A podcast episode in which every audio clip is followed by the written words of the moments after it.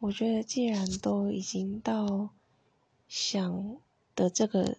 层面上，那只差一个对妈妈说出来的这个行为，我觉得应该没有必要在这边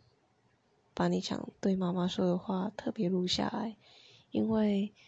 就算在这边说了分享给大家知道，但是自己的妈妈也还是听不到，所以。我觉得行为，任何行为，就是都要及时的付出吧，不要等到自己后悔的时候就已经来不及了。所以，想表达的时候要趁早表达。